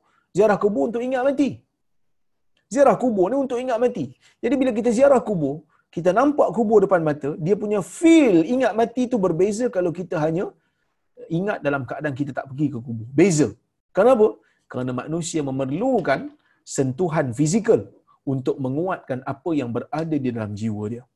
Ya, untuk menguatkan apa yang berada dalam dalam jiwa. Itu, itulah ikatan iman dan Islam. Dia ada talazum. Maksudnya iman dan Islam ni saling berkait. So iman apa dia? Iman konsep dalam jiwa. Tapi amal diperlukan untuk menguatkan iman dalam jiwa ni. Ha, okay? Jadi ada tak kaitan di antara amalan dengan iman? Ada kaitan di sisi ahli sunnah wal jamaah. So amal termasuk dalam iman. Ha, ada kaitan. Cuma Ustaz, iman dengan Islam ni memang kena beza ke? Ya, ada beza. Ha, tetapi kedua-duanya perlu diperlukan oleh seseorang untuk menjadikan amalan dia diterima oleh Allah Subhanahu Wa Taala. Baik. Kemudian dia pun kata sadaqta, dia kata benar. Qala fa akhbirni 'anil ihsan. Dia pun mengatakan, Jibril tanya lagi, berikan berikan saya tahu, berikan pengetahuan kepada saya, khabarkan kepada saya tentang ihsan. Nabi kata al ihsan an ta'budallah ka'annaka tarah. Ihsan tu apa dia? Engkau sembah Allah seolah-olah engkau lihat Allah. Fa in lam takun tarah fa innahu yarak. jika engkau tak lihat dia ketahuilah dia melihat engkau. Qala fa akhbirni anis saah maka jibril kata beritahu aku tentang kiamat. Maka nabi kata qala mal mas'ulu anha bi'alama minas sa'il. Tidaklah orang yang ditanya ini lebih tahu daripada orang yang bertanya. Qala fa akhbirni an amaratiha. Jibril kata beritahu aku tentang tanda-tanda hampirnya kiamat. Qala antalidal amatu rabbataha. Ha, nabi kata di antara tanda kiamat ini ialah hamba perempuan melahirkan tuannya. Ulama berbeza pendapat. Ada yang kata hamba melahirkan tuannya maksudnya di akhir zaman nanti perang banyak berlaku. Ha, perang banyak berlaku di akhir zaman jadi banyak hamba-hamba ditawan jadi hamba-hamba perempuan ni menjadi milik orang-orang Islam, menjadi milik tentera Islam dan mereka bersama dengan hamba-hamba perempuan ni dan hamba perempuan ni mengandung dan mengandung lahirkan anak. Bila lahirkan anak, anak ni macam tuan dia. Kerana anak ni merdeka. Kerana bapak dia merdeka. Ada yang kata seperti Ibn Hajar, dia kata tak. Antali dal amatu rabbataha, hamba perempuan melahirkan tuan dia, ha, tak boleh nak tafsir macam tu. Dia kata kerana zaman Nabi pun ada benda ni. Peperangan zaman Nabi pun ada juga hamba. Kan ada juga hamba. Jadi bila Nabi kata petanda kiamat, Maksudnya dia benda ni berlaku belum berlaku di zaman Nabi secara berleluasa. Maka sebab itu sebahagian ulama seperti mana kata Ibn Hajar mentafsirkan maksud hamba melahirkan tuan ialah bahasa metafora yang mana hamba melahirkan tuan maksud dia seorang ibu yang melahirkan anak yang derhaka maka diperlakukan anak itu kepada ibunya seperti mana ha, hak tuan dia memper, memperlakukan kepada hambanya iaitu tidak menghormati ibunya dan apa ni memperlekehkan ibunya seperti mana tuan uh, seorang hamba memperlekehkan hambanya. Ini pilihan Ibn Hajar Al-Asqalani.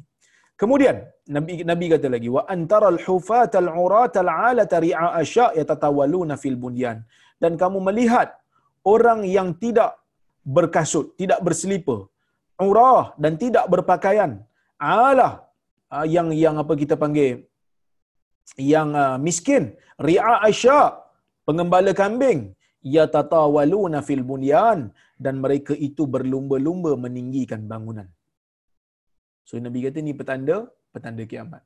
Tuan-tuan dan puan kalau kita tengok dalam hadis ni nabi sebut ni di mana zaman nabi dekat tanah Arab tu kering kontang tak ada apa. Yang ada pokok tamar je oasis. Yang lain tak ada apa. Tapi nabi sebut benda ni dan benda ni berlaku di zaman di zaman kita. Yang mana pada hari ini kita tengok orang yang di zaman Nabi selipar pun tak ada, baju pun tak cukup, mengembala kambing, miskin, hari ini telah berlumba-lumba meninggikan bangunan. Tuan-tuan pergi tengok dekat Dubai. Tuan-tuan pergi tengok dekat Qatar. Bagaimana mereka berlumba dalam nak meninggikan bangunan yang asalnya keturunan mereka adalah keturunan yang miskin. Selipar pun tak ada. Tetapi Allah muliakan mereka dengan adanya minyak dan hari ini menjadi orang yang mereka menjadi orang yang kaya dan mereka berlumba-lumba meninggikan bangunan. Maka berlaku sebenar-benar seperti mana yang disebutkan oleh Nabi dalam hadis ini, ini merupakan tanda-tanda kemukjizatan Nabi sallallahu alaihi wasallam. Mukjizat Nabi. Nabi sebut 1400 tahun dulu yang tidak berlaku. Tiba-tiba hari ini berlaku sama seperti mana yang Nabi sebutkan 1400 tahun dulu. Ya, baik. Kemudian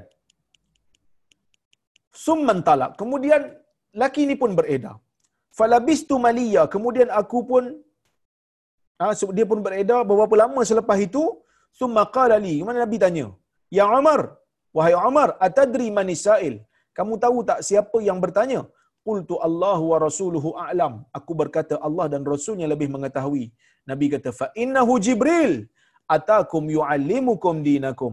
Dia datang kepada kamu, ha? dia datang kepada kamu mengajarkan kepada kamu agama kamu. Hadis riwayat Imam Muslim. So, tuan-tuan dan puan um, hadis ni dapat uh, kita boleh ambil lagi beberapa faedah yang saya tak sebutkan sepanjang kuliah pada malam ini. Yang pertama, hadis ini membuktikan tentang keagungan rukun Islam, iman dan juga ihsan. Sehingga Jibril datang kepada sahabat mengajarkan kepada sahabat di depan Nabi sallallahu alaihi wasallam. Jibril turun, semua orang nampak dialog Nabi dengan Jibril untuk untuk apa ni mengajar umat tentang apa itu Islam, apa itu iman dan apa itu ihsan. Benda ni sangat penting. Yang mana benda ni ya, kalau tak ada pada seseorang, amalan dia tidak akan diterima. Kalau tak ada Islam, tak ada iman, habis manusia. Masuk dalam neraka selama-lamanya. Tapi bila ada iman dan Islam, selamat dia. Dan iman dan Islam ni akan jadi lebih sempurna bila adanya ihsan. Yang mana ihsan ni pun ada dua tingkatan. Yang pertama, kita sembah Allah seolah-olah kita nampak Allah. Kalau tak mampu, tak ketahuilah Allah melihat kita. Sebab itu Imam Nawawi masukkan hadis ini dalam bab muraqabah. Kerana kalau kita sembah Allah tak mampu untuk kita seolah-olah melihat Allah, ketahuilah Allah sentiasa melihat kita. Ketahuilah Allah Ta'ala sentiasa memerhatikan gerak-geri kita. Okey, itu yang pertama. Yang kedua, tentang uh, keagungan hari kiamat yang mana dalam hadis ni disebutkan tentang kiamat uh, sehingga kan beriman kepada hari kiamat bukan hanya percaya tentang wujudan kiamat bahkan dalam hadis ni Nabi sallallahu alaihi wasallam menjelaskan kepada Jibril tentang tanda-tanda dekatnya hari kiamat. Nak bagi kita ingat sungguh bukan hanya hari kiamat tu di, diwajibkan kepada kita untuk kita percaya bahkan tanda-tanda dia pun dia bagi tahu kat kita tentang hampir dan dekatnya hari kiamat. So hari kiamat ni sangat penting dalam kehidupan manusia. Ha, kehidupan orang muslim. Kenapa? Yang pertama, kewujudan hari kiamat akan menyebabkan orang jadi baik. Yang kedua, sebab apa orang jadi baik? Sebab orang tak percaya ada kiamat nanti aku kena macam-macam aku jadi kena jadi baik nanti Tuhan akan balas aku. So dia akan jadi baik. Yang kedua, percaya kepada hari kiamat akan menjadi terapi kepada orang yang dizalimi dan orang yang kecewa dengan dunia. Kita tahu dalam dunia ni kadang-kadang ada orang yang zalim terlepas. Kita tahu dah dia ni memang jahat. Dia ni suka buat zalim. Dia ni kaki rasuah. Tapi dalam dunia menang dia dalam kes. Dalam dunia lepas dia daripada apa ni daripada hukum mahkamah daripada hukum dunia. Tak apa, orang beriman dia relax. Kerana dalam dunia ni bukan segala-gala. Dia di mahkamah Allah ada. Allah Taala akan hitung. So kita kalau kita dizalimi ke apa ke, kita tak mampu nak balas kezaliman orang yang buat pada kita kerana mungkin orang tu berkuasa, mungkin orang tu ada pengaruh, mungkin orang tu ada duit boleh bayar semua benda, kita tak boleh buat apa-apa. Sabar. Kerana kita ada hari akhirat. Kita ada hari akhirat yang mana kita akan heret dia ke depan Allah Azza wa Jal untuk kita berhitung dengan dia. Apa yang dia hutang dengan kita. Okay? Dan percaya kepada hari kiamat menjadikan ha, kita ni kalau kita ditimpa musibah apa-apa, kita tak putus harap dengan Allah Azza wa Jal. Sebaliknya kita mengharapkan pahala yang akan kita yang akan kita kecapi di hari kiamat nanti. So kita akan still mengharapkan kepada rahmat Allah Azza wa Jal. Maka sebab itu orang beriman tuan-tuan dan puan Macam mana keadaan dia, seteruk mana pun musibah yang melanda dia, susah kita nak tengok orang mukmin ni pergi bunuh diri. Berbeza dengan orang yang free thinker. Jepun umpamanya, banyak bunuh diri. Kenapa? Kerana mereka tak percaya pada akhirat. Dunia hilang, hilang. Dunia habis, apa lagi nak tunggu? Akhirat pun mereka tak percaya, bunuh diri. Orang Islam, dunia mereka habis. Dunia mereka hilang, mereka sabar. Mereka tetap meneruskan kehidupan kerana dunia ni tak lama bagi mereka. Maka sebab itu, ya, saya pernah jumpa satu orang, tuan-tuan, saya balik kampung, isteri saya, ha, ada satu orang hamba Allah, masa muda dia, masa muda dia, jutawan dia CEO satu syarikat di USA. Ya. So bila dia pencen aja duit dia juta-juta. Entah macam mana tuan-tuan dan puan Selepas dia pencen, Allah Taala uji dia, uji dia buat bisnes tak menjadi. Uji, uji, uji. Dia menjadi orang yang miskin. Sehingga asalnya dia adalah pembayar zakat, sekarang ni dia adalah penerima zakat. Miskin. Isteri dia sampai tak boleh tahan dengan ujian, stroke. Tapi dia tetap kuat. Dia tetap meneruskan kehidupan. Dan saya yakin yang menjadikan dia meneruskan kehidupan dia tanpa ada apa-apa masalah pada dia dari sudut mental kerana dia adalah uh, orang yang percaya kepada akhirat. Iaitu tak apa dunia dia hilang tetapi selagi mana akhirat dia tak hilang selagi mana akhirat dia tidak uh, tidak dia luputkan daripada jiwa dia maka dia meneruskan kehidupan dia seperti biasa seperti orang mukmin yang lain. Ha? Walaupun kehidupan dia telah diuji oleh Allah dengan pelbagai ujian. Maka ajaib orang yang beriman kepada akhirat. Ajaib orang yang beriman kepada Allah Azza wa Jal. Semua yang berlaku pada dia adalah kebaikan untuk diraih pahala. Ha? Dia raih kebaikan daripada daripada agama ini. Baik. Kemudian, yang ketiga. Faedah yang ketiga, soalan dan jawapan dalam sesi pengajaran merupakan salah satu daripada cara untuk mendapatkan ilmu. So soalan, Orang apa ni? Kita panggil soal jawab, soal jawab. Jibril tanya, Nabi jawab. Itu cara orang lain belajar. So orang lain pun boleh boleh belajar sekali ya. Baik. Kemudian hadis ini juga menunjukkan kepada kita tentang adab orang yang belajar kepada guru. Sebab itu Jibril datang ya. Dia datang, dia duduk depan Nabi sallallahu alaihi wasallam, dia tanya elok-elok, dia tanya satu soalan. So Nabi sallallahu alaihi wasallam jawab, jawab, jawab. Nak Jibril nak bagi isyarat. Ah ni cara untuk tanya guru. Tanya elok-elok. Ya, hormati guru. Ya, duduk elok-elok depan guru. Ha, bersimpuh depan guru, duduk elok-elok. Jangan jangan orang kata apa? Ha, ha, depan guru menengking depan guru jangan. Ini adab dengan dengan guru. Kemudian ya kata-kata Nabi sallallahu alaihi wasallam mal mas'ulu anha bi'alama minas sa'il. Bukanlah orang yang ditanya ini lebih tahu daripada orang yang bertanya. Kan Jibril tanya Nabi tentang kiamat. Nabi tak tahu. So Nabi sallallahu alaihi wasallam terus terang je saya tak tahu. Nabi tu dia kata saya tak tahu. Bukanlah orang yang ditanya ini lebih tahu daripada orang yang bertanya. Kalau orang bertanya tak tahu, orang yang ditanya pun tak tahu. Kerana orang yang ditanya tidaklah lebih tahu daripada orang yang bertanya. So, mengatakan tidak tahu ni bukan aib. Tak tahu, saya tak ingat lah. Saya baca tapi saya tak ingat. Umpamanya kan? Ia bukan aib bagi orang yang menuntut ilmu. Contohnya macam saya lah. Saya ni mengajar lah orang katakan, berkuliah. Tapi kalau orang tanya saya satu benda, saya tak tahu. Saya kata saya tak tahu. Dan ini bukan satu benda yang aib. Bukan satu benda yang aib, bukan satu benda yang memalukan. Kerana kita manusia. Kita tak boleh jawab semua benda. Ilmu kita terhad. Ada benda. Orang tanya kepada Imam Malik, berpuluh soalan. Wakil daripada Yaman datang. Dia seorang wakil, seorang lelaki datang daripada Yaman. Kabilah dia hantar. Minta kumpul soalan, berpuluh-puluh soalan. Imam Malik jawab belah-belah je. Sampai orang tu macam terkejut. Eh, takkan puluh-puluh jawab belah-belah je. Saya datang jauh ni. Kata Imam Malik, "Qul lahum inna malikan la yuhsinu."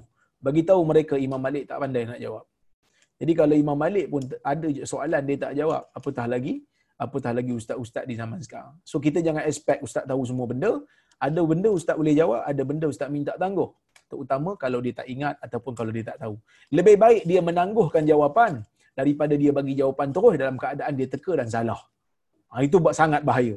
Ha, sangat bahaya. Tapi kalau kadang-kadang terlupa juga. Ha, kadang-kadang terlupa manusia. Dia ingat dia, uh, dia dia rasa dia ingat. Bila tengok-tengok dia bagi jawapan. Waktu tu macam confident balik-balik cek salah. Tak ada masalah.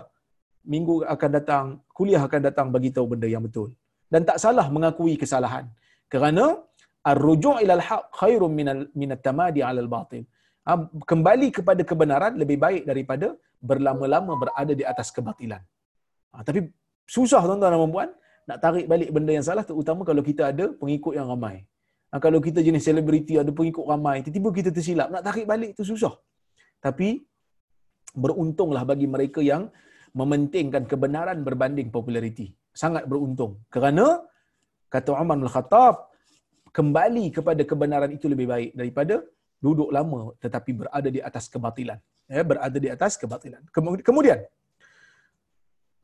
uh, para ulama antaranya pengarang kitab At-Tuhfah Rabbaniyah, dia mengatakan hadis ini juga memberi isyarat tentang uh, digalakkan bagi kita ni bila nak pergi majlis ilmu, biarlah pakaian kita, penampilan kita tu penampilan yang bersih, pakaian yang bersih. Sebab Jibril AS nak jumpa Nabi. Jibril AS nak jumpa Nabi, nak hadiri majlis ilmu, dia pakai baju putih, rambut dia pun hitam elok. So kita pun, tok guru ke, anak murid ke, nak mari kelas agama, nak mari belajar, bukan kata kelas agama je lah, apa-apa ilmu yang bermanfaat untuk dunia dan akhirat kita. So kalau kita nak hadir, pakailah pakaian yang elok-elok.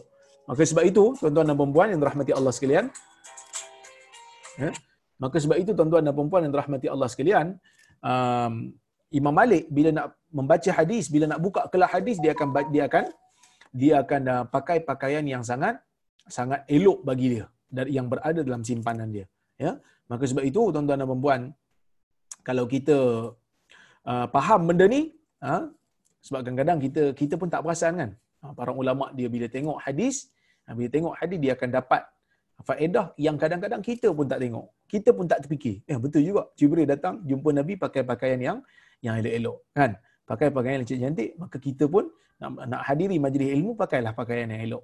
Tak semestinya pakaian pakai pakaian yang mahal. Bukan mahal. tapi yang paling elok dalam simpanan kita yang paling cantik. Kadang-kadang pakaian kita murah saja. Pakaian saya murah saja. Tak mahal-mahal pun. Tapi yang paling elok, yang paling cantik kita pakai. So taklah kita pakai pakaian yang yang boleh merendahkan maruah kita. Ha, janganlah datang ke kuliah apa majlis agama ha, terutama kalau berdepan lah. Kalau macam sekarang ni online, kita boleh di rumah saja kan, tak ada masalah. Tapi kalau mari kuliah di masjid, pakai baju kelawar je, kan? Tak pergi pasal malam pakai baju yang cantik, kan? Pergi majlis agama kat masjid pakai baju kelawar, kan? Janganlah. Pakai pakaian yang elok-elok, pakai pakaian yang sopan, tidak mencemarkan maruah. Tapi kalau baju kelawar tu elok tutup, kan? Tutup aurat, elok, itulah pakaian paling cantik kita, tak ada masalah. Tapi janganlah baju kelawar yang bila angkat angkat tangan nampak ketiak tu kan. Ha. Baik. Kemudian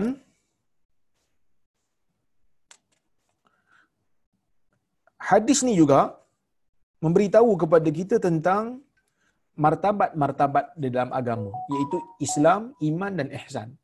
Ya, Islam basic. Kemudian iman mesti bersekali dengan Islam tetapi Islam menyuburkan iman. So kalau kita nak kuatkan iman, kita kuatkan Islam. Amal rukun Islam semampu dan sebaik yang mungkin. Kalau boleh pergi kepada martabat ihsan tu sangat-sangat baik. Ya, kalau boleh pergi kepada martabat ihsan sangat-sangat baik.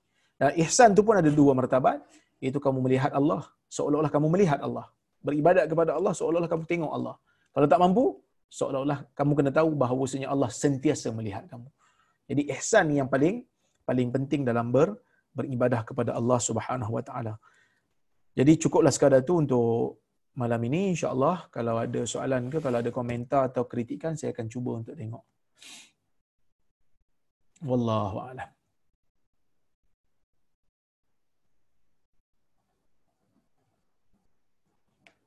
Salam Doktor. Waalaikumsalam. Apa pandangan Doktor terhadap konflik Syria? Adakah rakyat mereka wajib perang ke atas kerajaan mereka sendiri ataupun tidak boleh angkat senjata? Syria ni isu yang kompleks. Eh, isu yang kompleks. Tetapi saya difahamkan, di Syria ni kerajaan dia yang bunuh rakyat dia dulu. So rakyat dia defend uh, diri mereka. Cuma ada ulama semasa ada dua pandangan. Ada yang kata mereka wajib mempertahankan diri sebab kerajaan mereka dah membunuh rakyat seperti mana syekh-syekh kita macam apa um, Qardawi dan seumpamanya. Tetapi ada juga macam Syekh Ramadan Al-Buti uh, rahimahullah dia mengatakan tidak dibenarkan. Jadi dalam isu Syria ni dia agak kompleks kerana maklumat yang sampai kepada kita tak sama.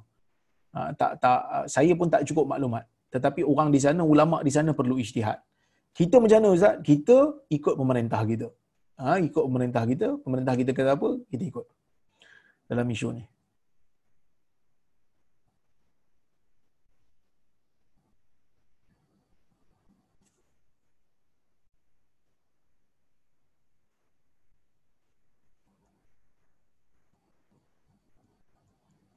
Assalamualaikum wabarakatuh. Ada sang ustaz pernah cakap Islam tu surrender pada Allah. Itu juga betul ke? Ya, Islam memang submit to God, submission to God, menyerahkan diri pada Allah. Itu maksud Islam, ya. So bila kita submit to God, kita menyerahkan diri kita pada Allah, semuanya adalah hak Allah. Uh, segala kehendak Allah sahaja yang berlaku atas kita, kita laksanakan apa yang Allah Taala perintahkan pada kita, maka kita muslim. Ya, kita muslim. Soalan kedua, berdasarkan hadis ini memberi syarat bahawa manusia biasa juga boleh nampak malaikat. Ialah kalau malaikat tu menjelma. Ha, kalau malaikat tu menjelma menjadi manusia, maka manusia lain nampak. Umar nampak. Sahabat lain pun nampak.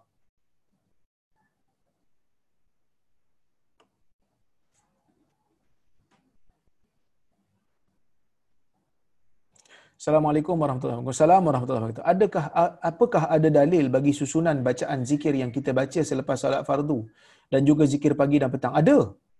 Mana-mana zikir yang kita baca memang uh, ada hadisnya. Uh, istighfar tiga kali. Lepas tu Allahumma antas salam minkas salam tabarak tayadzal jalali wal ikram. Itu juga ada hadis yang sahih.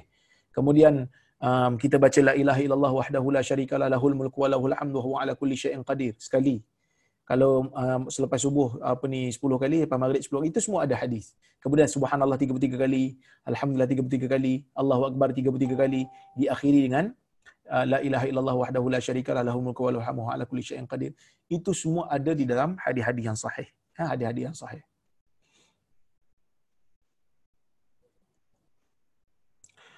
Uh, Waalaikumsalam. Apakah hukum wanita yang mewarnakan rambutnya? Ada yang kata haram sebab mandi tak kena rambut, tak, tak kena rambut tapi warna tu bukan waterproof, boleh bagi pencerahan. Okey, dalam isu ni, warna rambut ni uh, ulama bincang tentang warna uban. Kalau kita nak warna dengan warna hitam, itu ada perbahasan. Maksudnya kalau kita ni beruban, laki ataupun perempuan, kemudian kita nak color dengan warna hitam. Adakah ia dilarang ataupun tidak? Sebab ada hadis Nabi melarang Abu Kahafah untuk mewarnakan rambut dia dengan warna hitam. Nabi tak bagi. Sebab Abu Kahafah ni tua, beruban. Jadi, ah, para ulama kata, ah, ni tak boleh lah, beruban tak boleh color dengan hitam. Selain pada hitam boleh. Tapi sebahagian ulama mengatakan, kalau memang tidak ada unsur penipuan, maka dibenarkan warna hitam. Contohnya dia bukan jenis tua. Dia memang uban cepat tumbuh umur baru 30 tapi dah beruban penuh. So dia nak color dengan warna hitam. Yang tu tak jadi masalah. Ya. Baik. Itu isu uban. Tetapi kalau kita nak kalau kena warna dengan warna hitam. Tapi kalau nak color dengan selain pada warna hitam tidak menjadi masalah. Tapi dengan syarat. Yang pertama, syaratnya adalah benda pewarna tu dia bukan waterproof, dia bukan menghalang air. Kerana kalau menghalang air, maka tak boleh. Kenapa dia menghalang apa ni kita nak mandi wajib dan air wudu. Yang kedua jangan benda yang kita pakai itu bernajis. Ha, diperbuat daripada najis dan kita dilarang kerana benda tu lekat dekat rambut dan dia dikira najis. Yang ketiga kalau benda tu memudaratkan. Kalau kita pakai boleh menyebabkan kanser maka kita dilarang kerana Islam larang kita membahayakan diri.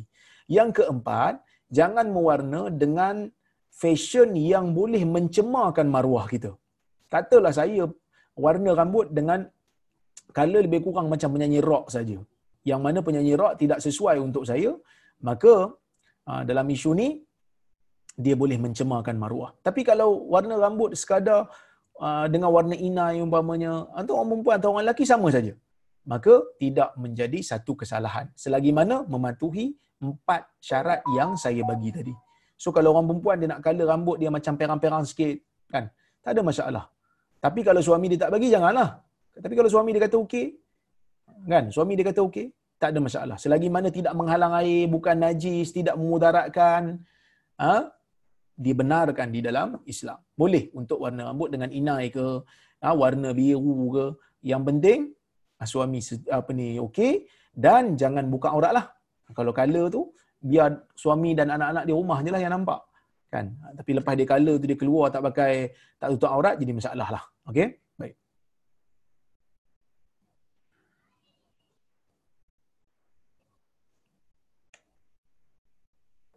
Okey, soalan berikutnya.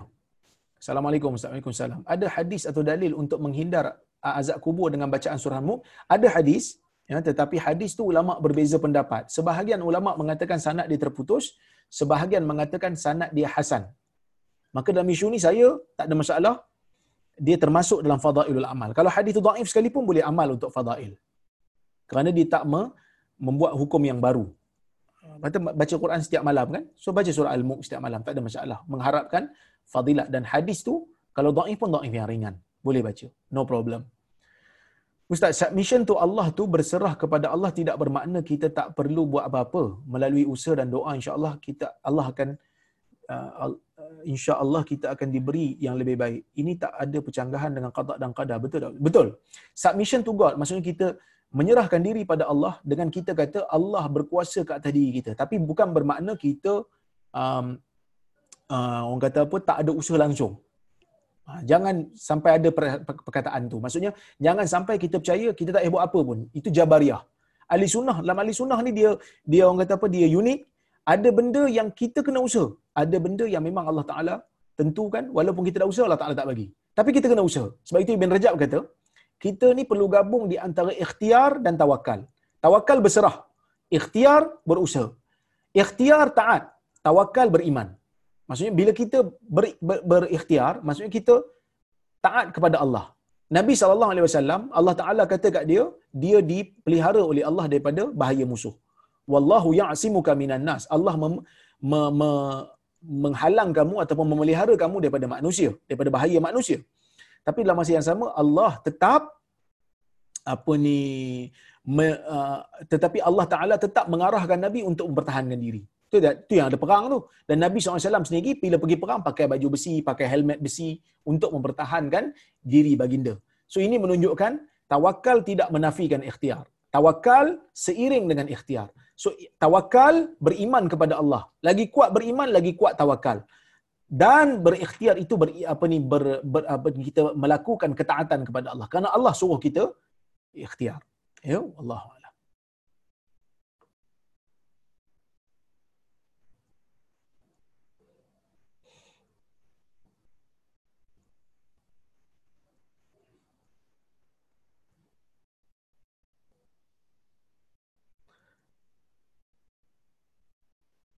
apa hukum memakai celak mata untuk lelaki dan perempuan? Celak untuk lelaki dan perempuan uh, sama juga, tidak menjadi masalah. Cuma untuk apa orang kata, um, solat ni kita kena tengoklah dia halang air ke tidak. Yang paling pentingnya halang air. Kalau halang air tak boleh lah. Kalau dia tak halang air, okey. Okey. Salam doktor, inilah dia kata. Adakah semasa tahiyat akhir, memang kepala kena sengit menurut sunnah. Kepala kena sengit tu macam mana? Sebab dalam hadis, hadis apa ni riwayat Muslim, uh, riwayat Bukhari juga uh, daripada Abu Humaid As-Sa'idi, dia mengatakan Nabi ni bila tasyahud akhir, ya, Nabi akan uh, letak Nabi akan duduk di atas punggungnya, kemudian Nabi akan lunjurkan kakinya dan masukkan di bawah kaki kirinya dimasukkan di bawah kaki kanannya dan kaki kanan tu ditegakkan. Itu saja. Bak kepala tu dia tak cerita. Jadi kalau boleh tegakkan kepala tu kita tegakkanlah. Tapi kadang-kadang ada orang ni dia badan dia besar sikit kan. Jadi lemak banyak. Jadi bila duduk macam tu dia kena sengit macam tu kan. Tapi tak semestinya kena macam tu. Eh? Jadi kalau boleh duduk tegak, duduklah tegak. Ha, okay? Wallahu subhanahu wa ta'ala alam.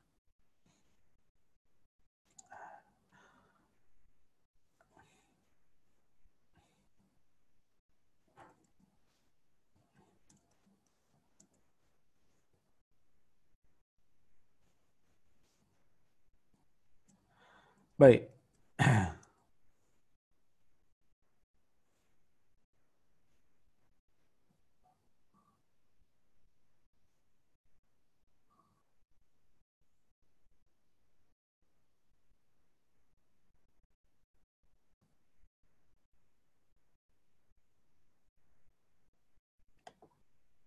Soalan berikutnya.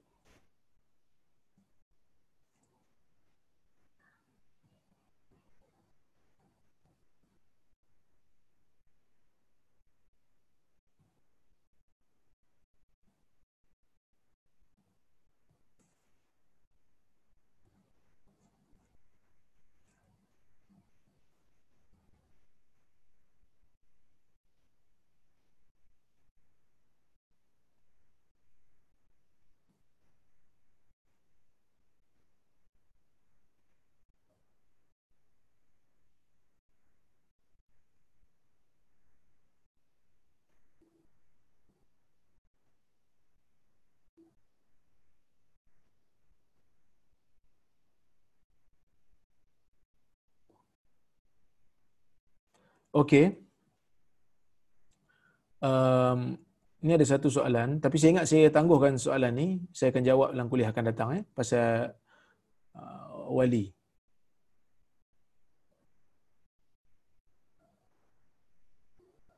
Ya, uh, ni ada yang tanya. Salam Assalamualaikum. Apakah hadis terdapat hadis uh, dan statusnya tentang zikir selepas salat subhanallah alhamdulillah wallahu akbar dibaca sebanyak 33. Ya, memang ada hadis yang sahih. Ya, ada hadis yang sahih. Nabi SAW menyebutkan uh, baca subhanallah walhamdulillah wala ilaha illallah wallahu akbar sebanyak 33. Subhanallah 33, alhamdulillah 33, uh, Allahu akbar 33. Itu adalah hadis yang sahih. Wallahu alam. So kita saya ingat apa ni cukuplah sekadar tu untuk malam ini insya-Allah saya akan uh, cuba jawab untuk kuliah akan datang berkenaan dengan wali. Adakah perlu dia tahu dia tu wali ataupun macam mana ya insya-Allah uh, apa yang baik apa yang baik datang daripada kelemahan di, uh, apa yang baik daripada Allah apa yang buruk datang datang daripada kelemahan diri saya sendiri aku lu qauli hadza wa astaghfirullahal azim li wa lakum wassalamualaikum warahmatullahi wabarakatuh Assalamualaikum Assalamualaikum. Assalamualaikum Assalamualaikum Assalamualaikum Ustaz. Jazakallah. Assalamualaikum. Assalamualaikum. Jazakallah Ustaz. Allah. Assalamualaikum Ustaz. Assalamualaikum. Ustaz. Terima kasih. Assalamualaikum. Waalaikumsalam Terima kasih Ustaz. Assalamualaikum. Waalaikumsalam warahmatullahi wabarakatuh. Assalamualaikum Ustaz. Terima kasih. Waalaikumsalam warahmatullahi wabarakatuh. Terima kasih Ustaz. Assalamualaikum warahmatullahi wabarakatuh. Waalaikumsalam warahmatullahi wabarakatuh. Terima kasih Ustaz. Assalamualaikum. Waalaikumsalam.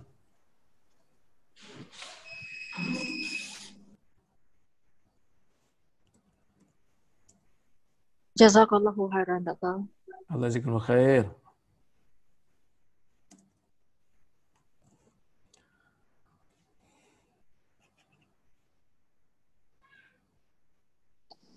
Terima kasih Ustaz.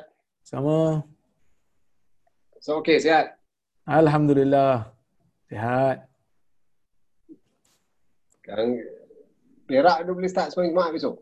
Ah, esok boleh. InsyaAllah. Dia, dia ikut SOP mana? SOP, uh, satu masjid 40 orang. Ya. Uh, Masjid Upsi pagi tadi keluarkan borang. Siapa yang nak pergi sembahyang Jumaat, kena isi borang dulu. Uh, dia first come. Uh, siapa yang 40 orang yang pertama lah. First come, first serve lah. Allahu Akbar. Dia standby kat masjid pukul 11 pagi kot. Ha, apa ni dia kata setengah jam sebelum dah dah pintu dah tutup. Se- Setengah jam sebelum azan Zuhur. Ustaz, ha. Ha. Dah diam. Hmm, lah. Selangor masih, Selangor masih ketat. Ya. Dia bagi berapa masjid je kan? Kalau saya tengok WhatsApp lah. Oh. So kawasan So- kami ni nampaknya dia tak buka akan masjid lagi. Oh. Tapi kami border dengan Cape antara Selangor dan Kuala Lumpur so tengoklah macam mana. Oh. Okey. Tapi tak apalah okey lah. Maksudnya dah 40 tu kira sedap lah sikit kan. Ha, yelah. Hmm. Hmm. Okey lah Ustaz, terima kasih. Assalamualaikum. Okey, Waalaikumsalam warahmatullahi wabarakatuh.